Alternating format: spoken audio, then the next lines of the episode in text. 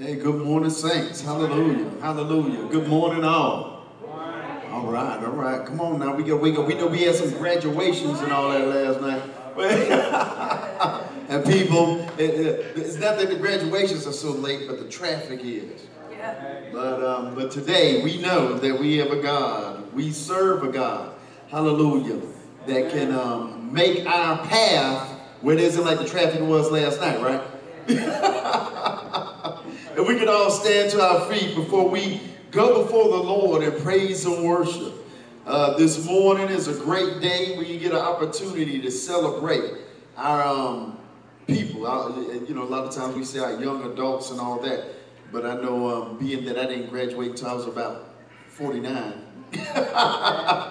we can't always say, well, wait a minute, I am a young adult. So, and that scripture. Remember, in there, in the word, it says that somebody will die at a hundred during the tribulation time, which I'm not going to be here.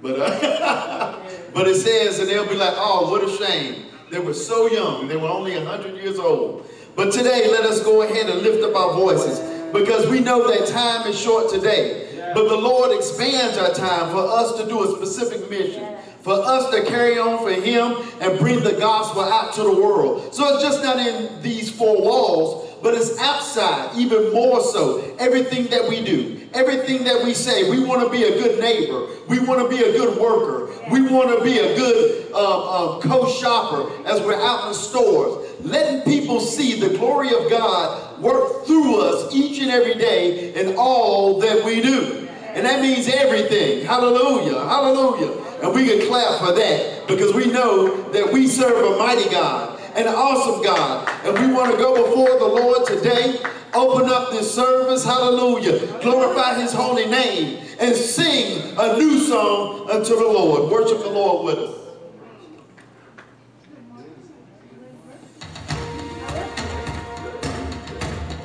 Come on and clap your hands. Do your dance. Shout, hallelujah.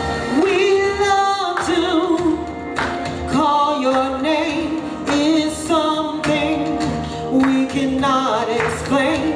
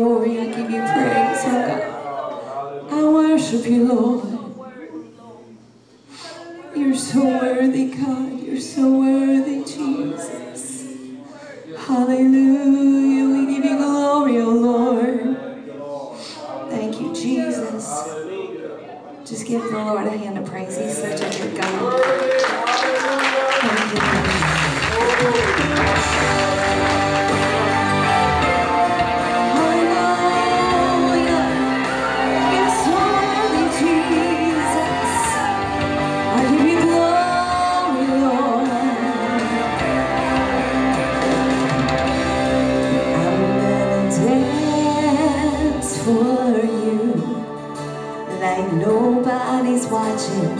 Nobody's watching me. Dance for you,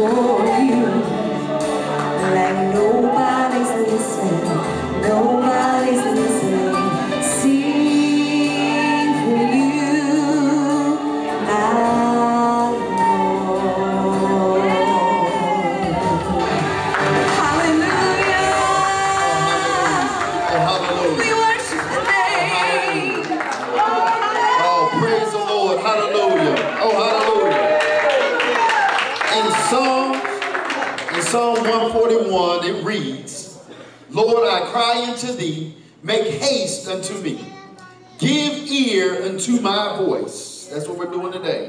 When I cry unto thee. Two, let my prayer be set forth before thee as an incense, and the lifting up of my hands as the evening sacrifice. Well, the word tells us to do it in the morning, do it in the afternoon, late at night. Hallelujah. And that's what we're doing this morning as we usher in the presence of the people unto the Lord. Hallelujah. Oh, hallelujah. Oh, hallelujah. Well, praise the Lord as we prepare to take up our offering and do our announcements. Um, let's see, for our announcements this week, please do not forget to read your bulletin, and all of this is online also. But um, we have Tuesday, we have, of course, all the regular stuff, uh, you know, the, our usual um, events for the week. But I do want to point out that Pastor has been going over the Revelations series. Well, and um, and also we be having Welcome to Life. So our old found firm foundation, well, is the artist formerly known as Firm Foundation is now Welcome to Life. So if you are new to this church and you need to go to our Welcome to Life classes, which is a couple of weeks with the First Lady. She teaches those now on Tuesday evenings at 6.30. So make sure it's not Firm Foundation. It's the artist formerly known as Firm Foundation, and it's called Welcome to Life. I love that. Welcome to Life, all right? Praise the Lord. Also, we uh, want to recognize that yesterday we had our food bank, and we had 68 families that were fed for a total of 210 personnel. Hallelujah. Oh, hallelujah. Definitely. Good thing we can clap for. Hallelujah. Um, also, this week we want to um, make sure that we remember um, ooh, that we have our Consuming Fire Prayer um, um, Consuming Fire Prayer Conference coming up. All right, this I'm telling you right now. Do this. I remember when I first heard this lady speak. My wife, I think I heard her at one of the ladies' conferences. Sister Bonnie Marshall is going to be here with us. Hallelujah. Now, you, we might not all be clapping because a lot of people don't know who she is, but go to YouTube and look at her story. Go look at her story. Coming out of a false religion and to come into the kingdom of God and be such a powerful speaker with a powerful word of God, with a powerful testimony that God's arms are not too short that he can't reach around the world to the other side, right? Hallelujah. Hallelujah. But she's going to be with us that well, pretty much half of that week. I think that Thursday, Friday, um, um, and um, all the way through Sunday. I think there, I can't remember, there's a service on Thursday. But um, but definitely. So it's June, oh, here we go, June 1st to the 3rd. So make sure that you're here for that. You do not want to miss this woman when she comes to minister to us. And of course, all of our other speakers. Hallelujah. All right, well, as we prepare our purses, pockets, and wallets, we want to go ahead and remember to, um, to uh, be in prayer for our young people, all of our young adults that are graduating um, that have graduated or preparing for graduation and lift them up in prayer as they step off into a new thing in this new world as the Lord starts a new season for them.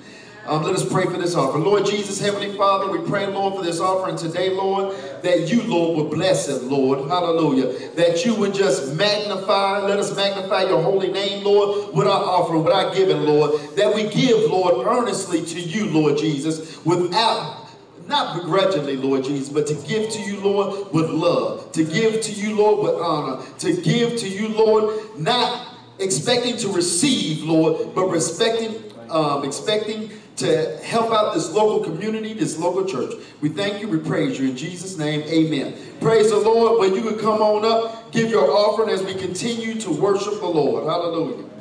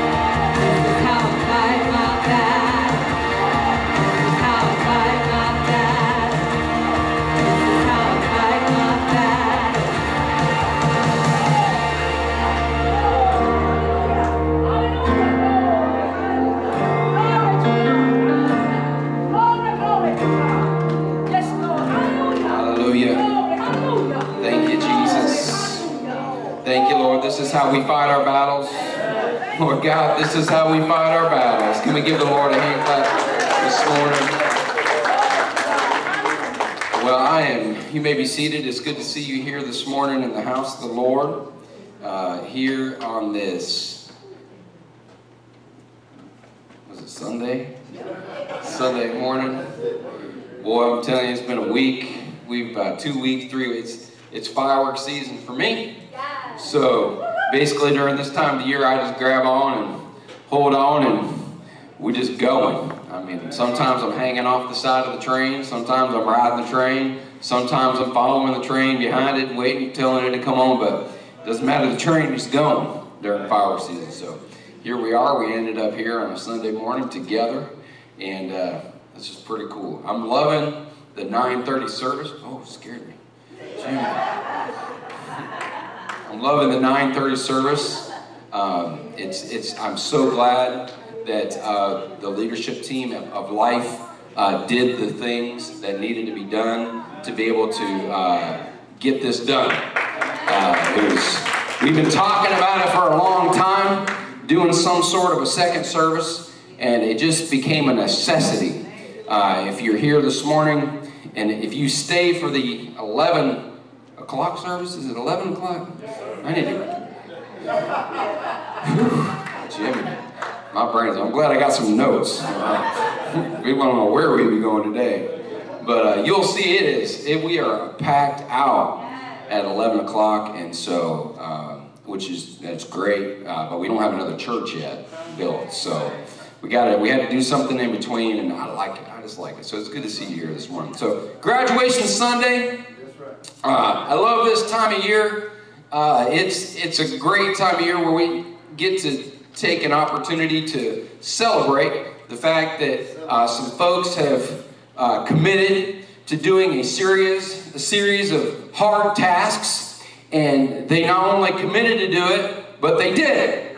They they, they, they completed the goal. They, they, they, they set their mind and heart and their actions to getting something done, and they did. Now, some of them it was easier than others. You know, some kids in high school, you know, they had moms and dads who woke them up every morning with cheery smiles and hugs and prayers, and you know, they fed them breakfast, and they, you know, they uh, got, you know, they took them to school and they picked them up, and but that's not like it, how it is for everybody, right? Some kids uh, had, you know, came from broken homes, and and their, their their home life is just a series of chaotic events where they were just really trying to survive and ended up at school sometimes too, you know. And so, but either whichever state that person was in, they both shared the same stage this weekend. And they both got the same diploma this weekend. So the same accomplishment was harder for one than the other. Ecclesiastes 9 and 10 says, Whatsoever thy hand find to do, do it with all thy might. For there's no work, nor device, nor knowledge, nor wisdom in the grave whither thou goest. God is calling us to stand up and accept the challenge of hard things. So today I just want to speak about, for a few minutes, this thing is too hard for you. This thing is too hard. Brother Cruz, can you pray over this? Lord, we love you. Thank you for your love and mercy you have towards us. Thank you for this service. Thank you for the people that are here. Thank you for this every heart. And on Brother Jordan, you praise you. In Jesus' name. Amen. Thank you, sir. You may be seated. So, some of y'all know, I probably, probably know that I, I ran a landscaping company for a while. Uh, mainly it was cutting grass. Uh, I, I started it because I was in college taking night classes. I wasn't doing anything all day but playing like Command and Conquer on the computer. And uh, my wife was uh, getting annoyed with that. Uh, she said, What are you going to do with yourself? I says, Mind your business. I'm going to school. You know what I'm saying? No, you know, I have the VA money, you know. I'll do a little homework during the day and, you know, build some armies and take over the world, you know. But, uh, of course, I didn't say mind your business. That's not how you maintain peace in the home. But uh, my wife, uh, long story that I'm going to, and I don't have time for that. But uh, we built the business, started cutting grass, and then we've started making good money, and I'm out there doing things. And uh, I don't know if I was doing them right, but I was doing things. Well, I got a contract with uh, Dollar General, and out there off of 84, and they have this big ditch. It's a, it's a drainage ditch. It's a pretty deep, overgrown ditch, and, and part of the deal was at least once a month I had to um, dig out. I had to mow, cut down this ditch. And of course, it'd have been a lot easier if I just mowed it every week. But of course, you know, I had a thousand other lawns to do. So I was like, ah, I'll do it once a month and just deal with the fact that it'll be a little harder. Well, Samuel, uh, my son, the oldest son, he uh, at the time he was real young. I mean, and he was little skin and bones. That poor dude. I mean, and it gave him a complex. If you look at him now, the dude is getting to be a beefcake. He's going to the gym he's getting all big and stuff. He keeps coming in the room. I I don't play with Samuel anymore. I I don't. Wait, I just him and I both we just nod at each other like, "You're good. Just keep on rolling. We don't even play." But uh, man, I, I better get with it or we're not going to get nowhere. Um, But uh, he was little, and I, I gave him a push mower, and I said, mow the ditch. If, if you say, if you walk up to Samuel right now, it gives me goosebumps. If you walk up to Samuel right now today and you say, mow the ditch, you might see like a PTSD twitch in his eye. Because this bro, this was, this was a, a, a moment of time. So I tell him to mow this ditch, and there's a lot of work to do on this property. I didn't bid enough money on it, but anyway.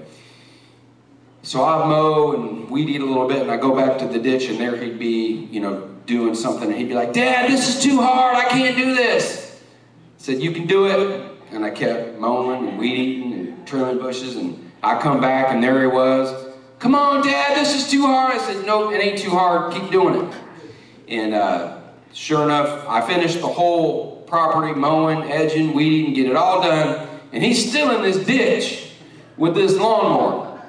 And I'm not surprised. It's not, it's not a small ditch, and it's hard to do. You know, but as I made my way over there, when I came to the ditch and I looked down in there, and that's a deep ditch, when I looked down in there, there he was. He was on his hands and knees, just dirt covered, smeary, muddy tears running down his face. And he just cried through his tears and through his crying. He said, Dad, I can't do this. It's just too hard. So I had other things to do in life. So I snatched up a piece of equipment and we both finished up the ditch. Now, I know if I would have let Samuel keep working on the ditch, he was getting it. It was slow going. I mean, it was going to take all day. He'd have got it done. But the point of it wasn't the ditch, right? The point of him being in the ditch and cutting the ditch wasn't cutting the ditch. Especially after he told me it was too hard. It changed the whole scenario. It changed the whole dynamic. No more was it about getting the ditch done. It was about we don't quit doing hard things because we find out things are hard. We keep doing it. We don't give up. Look, you can whine, that's fine, because it's hard. You can cry, that's fine, because it's hard. But we don't quit. So his dad, his father, stepped in when he had done all he could, and together we finished the ditch. Things are going to get hard in life, right? This, we're not confused about this. I'm talking about elementary stuff, but we live, and most of our days are full of, full of elementary stuff. All day long, really all we do is manage the simple things of life. Every once in a while, we have extreme things that we have to deal with, and but almost all day, every day, we're just dealing with the simplicities of everyday situations. And in those situations, we're consistently faced with things that are harder than others. So, we're not always going to have the energy, time, and motivation and strength to get done the things that we're going to do. But it's in these times that we just need to take a deep breath, look the situation in the face, and take that required step. We can't cower in our weakness, hoping that it will go away or think it will get better. That is not how hard things get done. Because we have options. We have options. There's a, this prophet guy that I read about in the Bible named Elijah. And uh, he was kind of the man, doing some pretty cool stuff. Him and God were like taking care of business. And in this particular part of scripture, uh, he had uh, the prophets of Baal were doing their thing, and the children of Israel were turning to the prophets of Baal. And Elijah's like, you know what? We, we need to figure this out. You call you you bring all your prophets up here, and we'll each take a sacrifice, and, and whatever sacrifice is consumed by by by supernatural fire, that is God. And there's a lot more to the story, but I gotta move on. Right? It's a really great story, but one you most of you probably read before. So, so they get there. You know, these, these prophets of Baal spend all day long trying to call down fire from a false god, which of course doesn't work. It's kind of funny. The Bible just straight up says that Elijah was mocking them, which is, I guess. I mean, hey, you know. And then, then, then, of course, he, at the end of the day, he calls on his God. He rebuilds the altar, calls on his God. His God doesn't only consume the fire; it consumes the altar. It licks all the water up in the thing. So Elijah, Elijah, I, I can imagine that there was a feeling of, you know, because we live by faith, right? We live by faith, and so every once in a while, when we see the demonstration of the power of God right before our eyes, that is undeniable. It's exciting, right? It's empowering. We're like! This isn't all for no, you know, nah, this is cool. God is real. And he's doing, and he's got my back, and he's listening to the things I say. And then shortly after this, you know, he, he- they murder all the prophets of Baal. Uh, and then there's a drought in the land. And this, he goes right into this scenario in the, in the scriptures where there's been this long, long drought, and everything is terrible because of it. And basically, he prays for rain, and rain comes. So not only has God showed up in the face of false gods, but he's also answered his prayer and, and healed the land from this drought. Super cool, awesome. But Jezebel hears about this, sends a messenger to him and says, I'm going to kill you.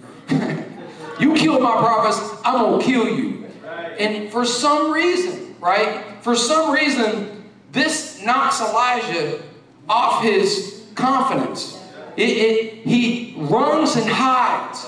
And the Bible says that he, he gets up underneath a juniper tree.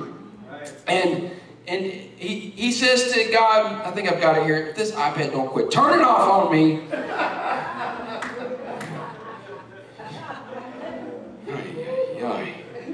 It's the first iPad, new iPad I bought in like eight or nine years, and so me and this thing been going round and round today.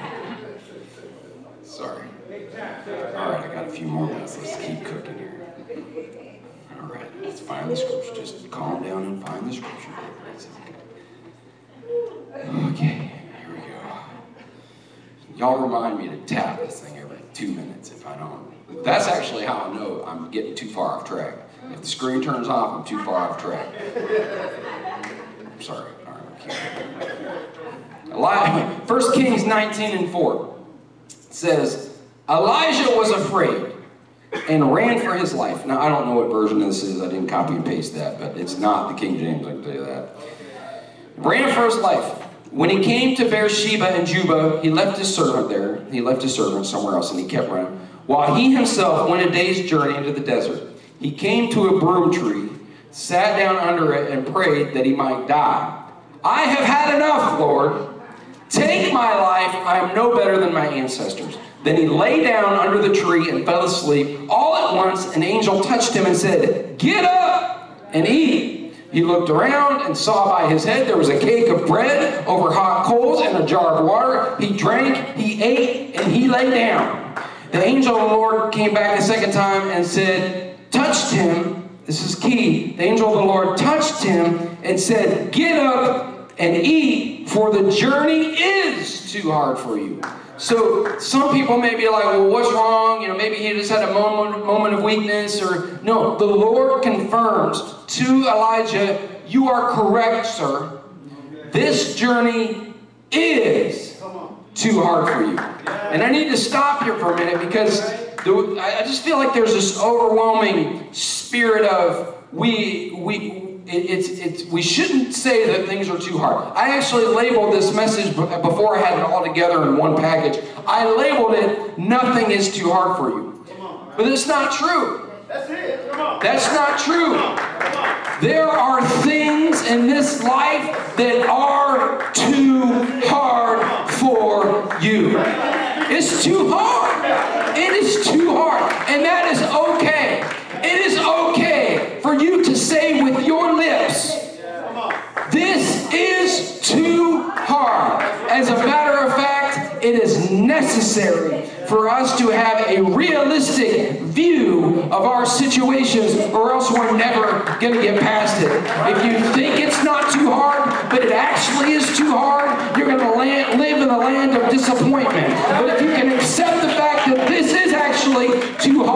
then that is the place where we can start the process of getting through it, even though it is too hard for you. So he runs, he hides under the juniper, juniper tree tells God he's had enough, please just kill me. He's basically kind of depressed and suicidal. You know what I mean? I'm done. I'm done living. I don't want to live. God sent an angel to cook him some food, slapped him on the tail, and said, All right, time to get going. You know what I'm saying? Now, when I started working for TNT,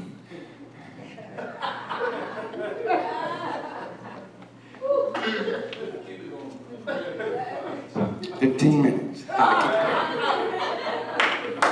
I'm sorry, guys. I'm a little tickled. All right. When I started working for TNT, I'm telling you, I experienced stress like I haven't experienced since I was in war.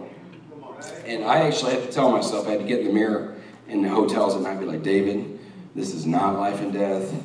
You aren't in war. You need to put this in the proper perspective. You know, and, and I, it just was, I really had to work through some things. But I had a team of people that was working with me in my office at my house.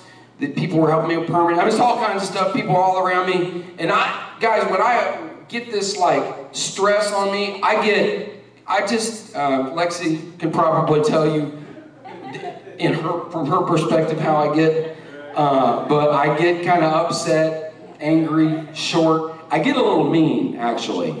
Like, I just kind of get a little mean. I, I don't mean to be, but just all those like 20 nice er things I could have said before I said the thing I said, I just skip right past it and go right to the thing I think needs to be said. You know what I mean? And I feel terrible about it. But it's just, and so Cheryl, of course, was kind was working with me in the beginning, and she'd come in the room and she would like grab me by the hand and she'd take me into the kitchen and she'd like give me a sandwich or something. And, and I heard her say to the to the girls in the office one day, she said, "Girls, you just got to treat him like he's a baby." When a baby's cranky and crying, it either needs food, it either needs a nap, or you just need to change his diaper.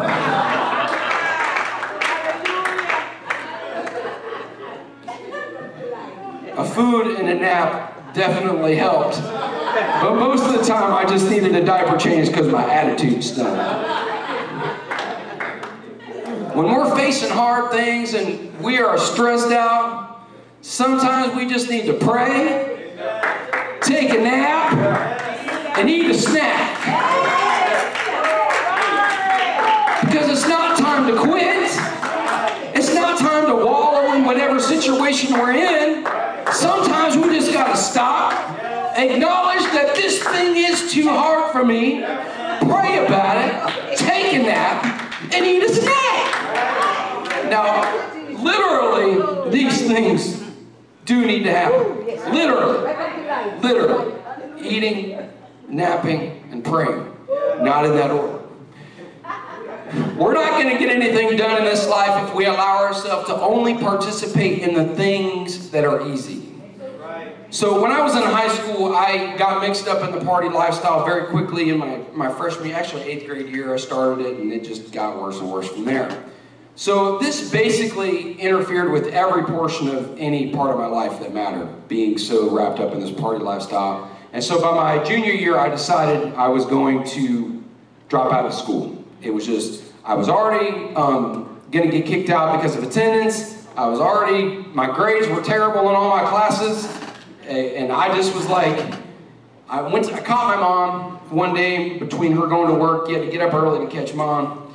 And I said, Mom, just so you know, I'm, gonna, I'm dropping out of school. You know, my grades are terrible anyway. I'm already getting kicked out. I'm about to get kicked out because of attendance. And she was not supportive, one way, shape, or form. But she knew, I saw it in her eyes, the defeat, because there's nothing she really could have done. That she had no influence in my life because she worked too much. I never saw her. And she knew she couldn't make me do it because she was going to go to have to go to work. And she could tell me whenever she went, but whenever she went to work, I was going to do what I was going to do.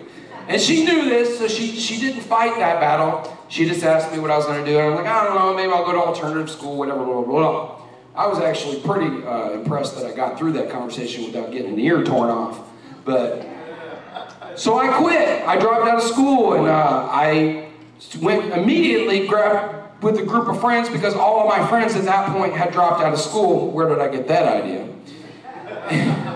So I go start hanging out with them, and within about a week of hanging out with my friends, you know, doing nothing, going from other, you know, place to place every day, I uh, I began to look at the people I was hanging out with and the kind of lives that they were living, and I started getting like a like a sinking feeling in my stomach. Like I remember this this spot in some random dude's house where I was sitting there, just and I said to myself, because this is a grown man who's sitting there in the middle of the day partying with some dropout high schoolers, you know, and I'm like, this this isn't. Uh, I don't know what it is, but it ain't right. You know what I'm saying? I, I just like I was like, mm this this is not good. I'm you know I lived it up for a week.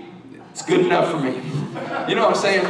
So I was like, well, I don't want to go to reg- go back to my regular school because it's too hard, right? I'll go to the alternative school. There's no attendance. They just give you your schoolwork that you have to do. You do it within a portion of months. It's a dumbed down, not dumbed down, but it's it's it's it's not as extensive as the regular high school work. It's very it's a lot easier to accomplish than going to the regular school. So I said I'll just go there because it's easier.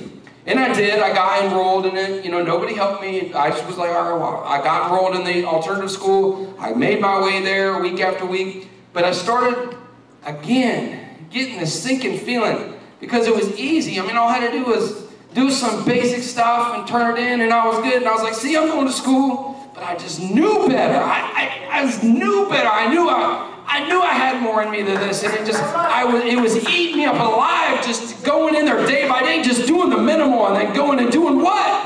Hanging out with my bum friends, doing bum things. What am I doing myself? I said, I gotta get back to that school. And so I went back to my school. I said, look, I'm sorry. I know I messed it up. Can I come back? And they said, we can't come back this semester. Finish out your semester at that school and you can come back next time. So my senior year, I went back to my original high school and I was able to graduate with my original class.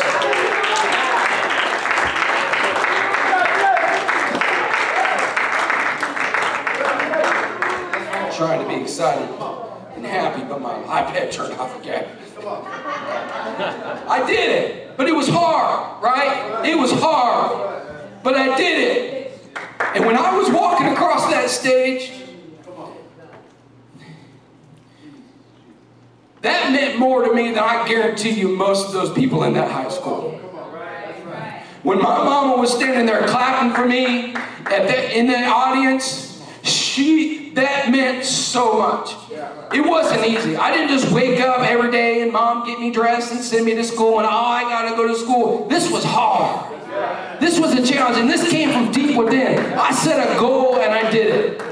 Now that was just me, right? Just me and whatever I had then with my, you know, this is just something extra, just thrown in there. But now that I got God, you know what I'm saying? I mean, what power and strength and ability and potential is out there? If I can make myself do hard things without the help and hope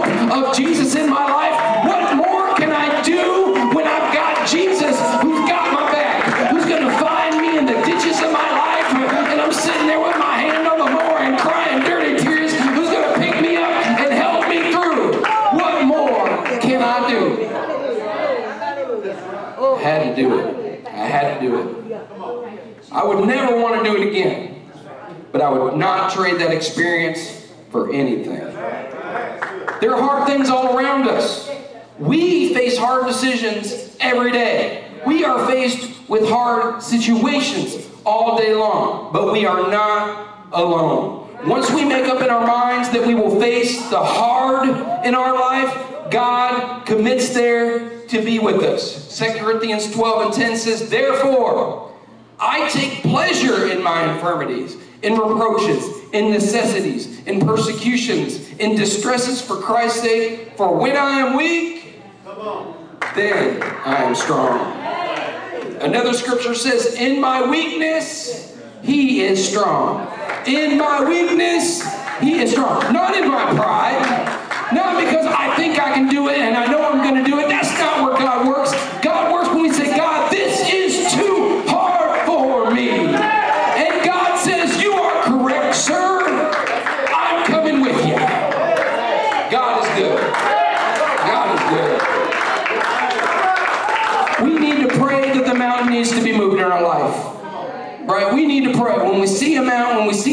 When we see a hard thing happening, we have the opportunity, and I think we have the necessity to pray that God remove the obstacle, remove it. But we also need to understand and follow that up quickly with the prayer that says, But God, if you don't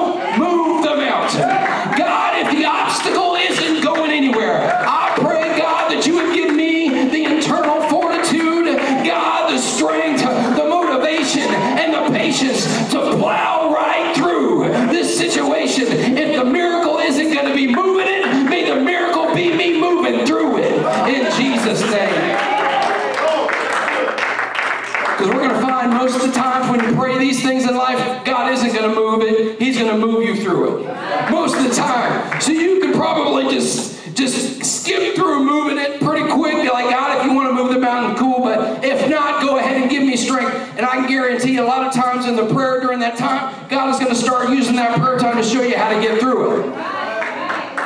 God is more, I think, and I'm because I, can't speak for him because I've only known him for 44 years, you know. But God is, more, I think God is more concerned with us about getting strength and wisdom and knowledge on how to get through life than taking away the obstacles that are going to teach us those things. That's what I'm thinking. I'm thinking. That's what I'm thinking. We need hard. We need hard things. We need hard things. We need them. When I, around the same time in high school, my uh, my parents ended up getting uh, splitting up. My dad, I was driving along with my sister. My sister told me, "Hey, you know, mom and dad are splitting up." I'm like, "What?" But I, I was coming and going. I wasn't paying no mind to all that stuff. It was always chaos and bedlam anyway. So you know, it was actually just another layer of whatever, you know. But she's like, you know, mom and dad are splitting up because dad found another woman. And that got me so angry. I mean, I was so upset with my dad for doing this. I just felt like all kinds of things.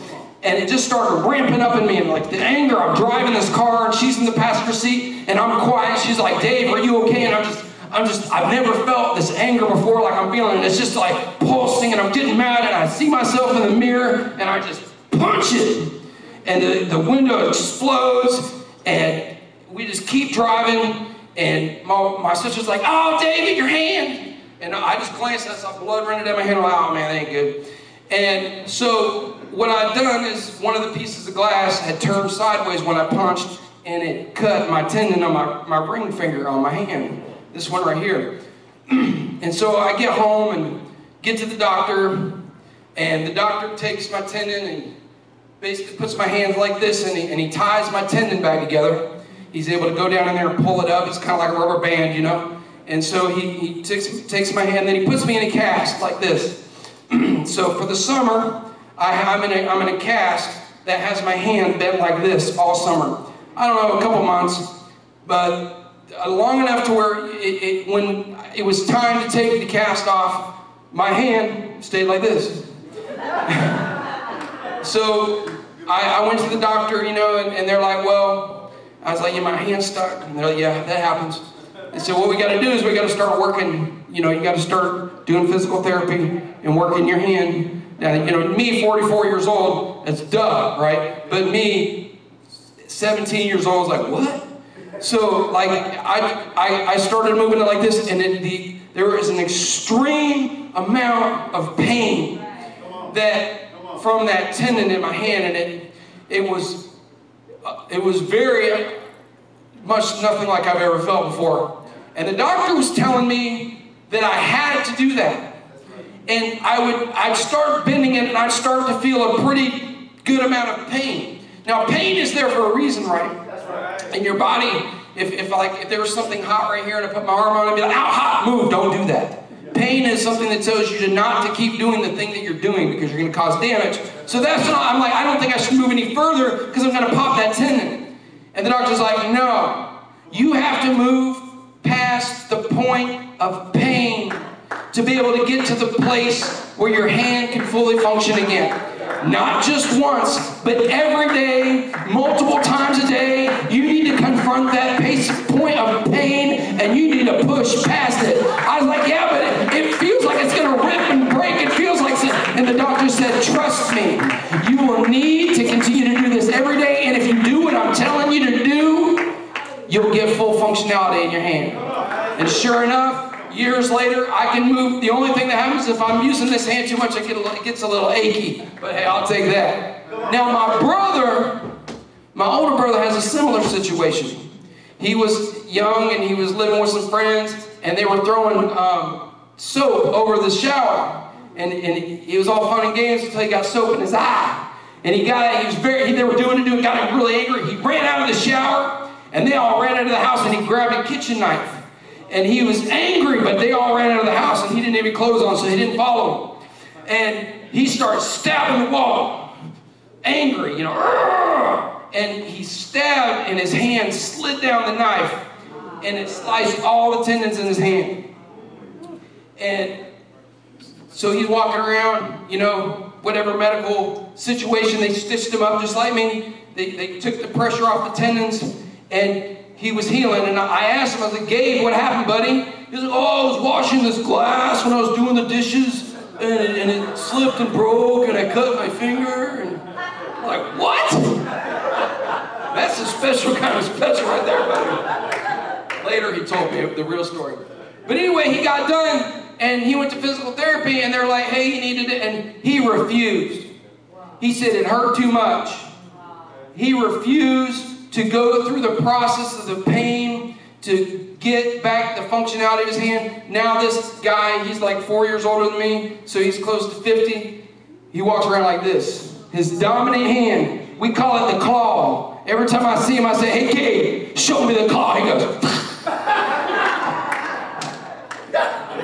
And it's funny, right? Like between us, it's all funny. But it's really, really sad that this grown man, for the most of his adult life, has had to live with the crippling situation of his dominant hand because he was unwilling to confront the pain of the process of doing the hard things in his life. Something that if he would have just spent some time confronting the pain of the process, he would have full functionality back of his hands and it would just be a memory. But now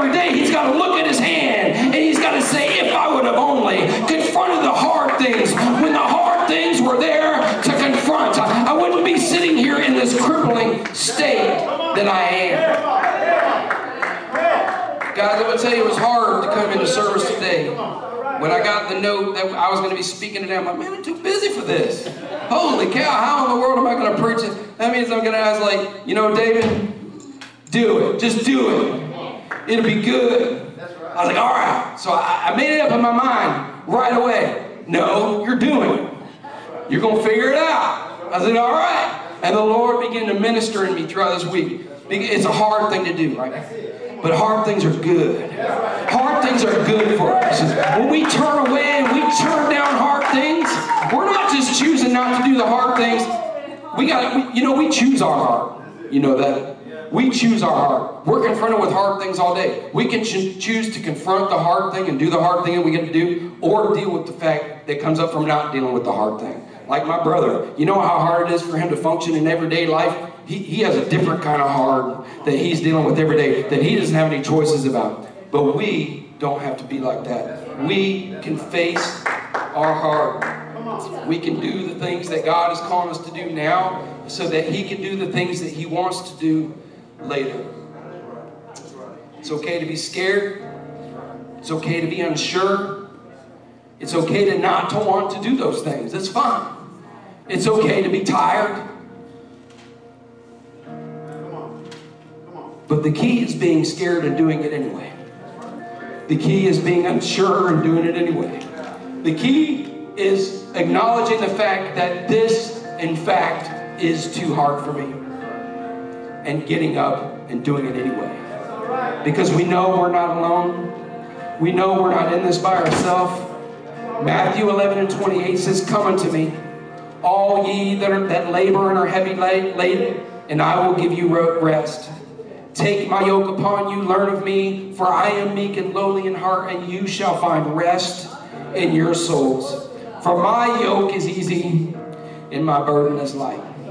I, I have this, this, this message that's been just rolling around in my heart and my mind and my spirit since the moment that I stepped up to the, to the platform today to present it to you. And, and, and I don't look at it as just something to say, you know, to come up and be like, hey, I did my time from 9.30 9.30 to 10 o'clock or whatever. It's, that's not why I really felt like God was going to use these words today to help someone to find the strength to confront a hard that's going on in your life. And I don't know, God hasn't given me the, the spirit of discernment for people's lives, so I don't know the, the heart that you're going through. I, but I know that some people consider what your hard thing is, it's easy for them. It's not a big deal, but it's hard for you. But I want to tell you that God is offering rest today. God is offering rest in His Spirit. He, like the angel touched Elijah in his deepest place of depression, the Bible says the angel touched him. God wants to touch us today. God wants to touch us and give us the strength that we need to continue to face and get through the hard things. Can we stand? We're going to open up this place to prayer in response to the Spirit of the Lord here, Lord God. We love you and thank you so much for all the things that you do for us. Thank you for the times where we have rest and it's easy and it's okay. But thank you for the hard things. Thank you for the things that I have to confront, Lord. But more than that, thank you, God, that you're here with me. That you're here with me to help me to get through these things. Help me to have the confidence and boldness in your power to be able to invite you into my situation with me, God. Whatever I'm going through, Lord, I'm willing to go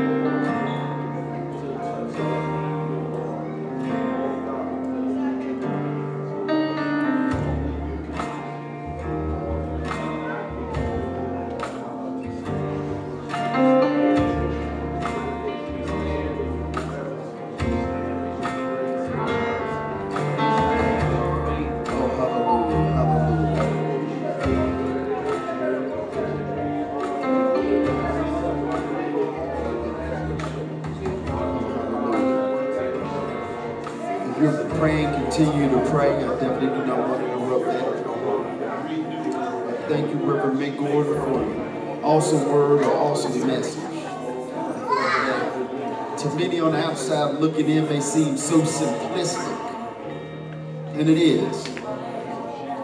But it is something that is so profound, which affects everything that we do as individual people, as the kingdom of God, as the church, that we must do hard things. In all my years of knowing Reverend Mick Gordon for the past 14, coming up on 15 years that we've been here, I think one year we honored him and gave him some gifts for his birthday, and and I bought him a book. And I bought him a book because I thought of him, of all the men that I've worked with in my life.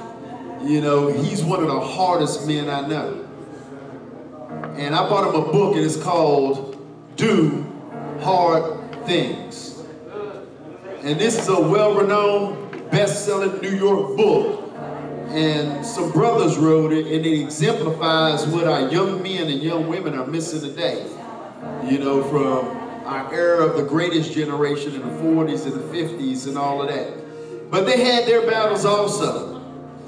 But even more so, as Reverend Mick Gordon has pointed out to us today, that there's a battle in the kingdom. And that when we come to the Lord, it's not easy because we have to give off some things. But as he said, we have to put off the world and put on Christ.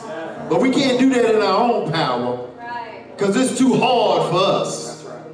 But for the Lord, it's not too hard. Even for men such as Reverend Mick Gordon, who in my opinion is harder than woodpecker lips. But it took the Lord for him to break all those bonds as it is, as it was for me, for me. And it is as it is for all of you also.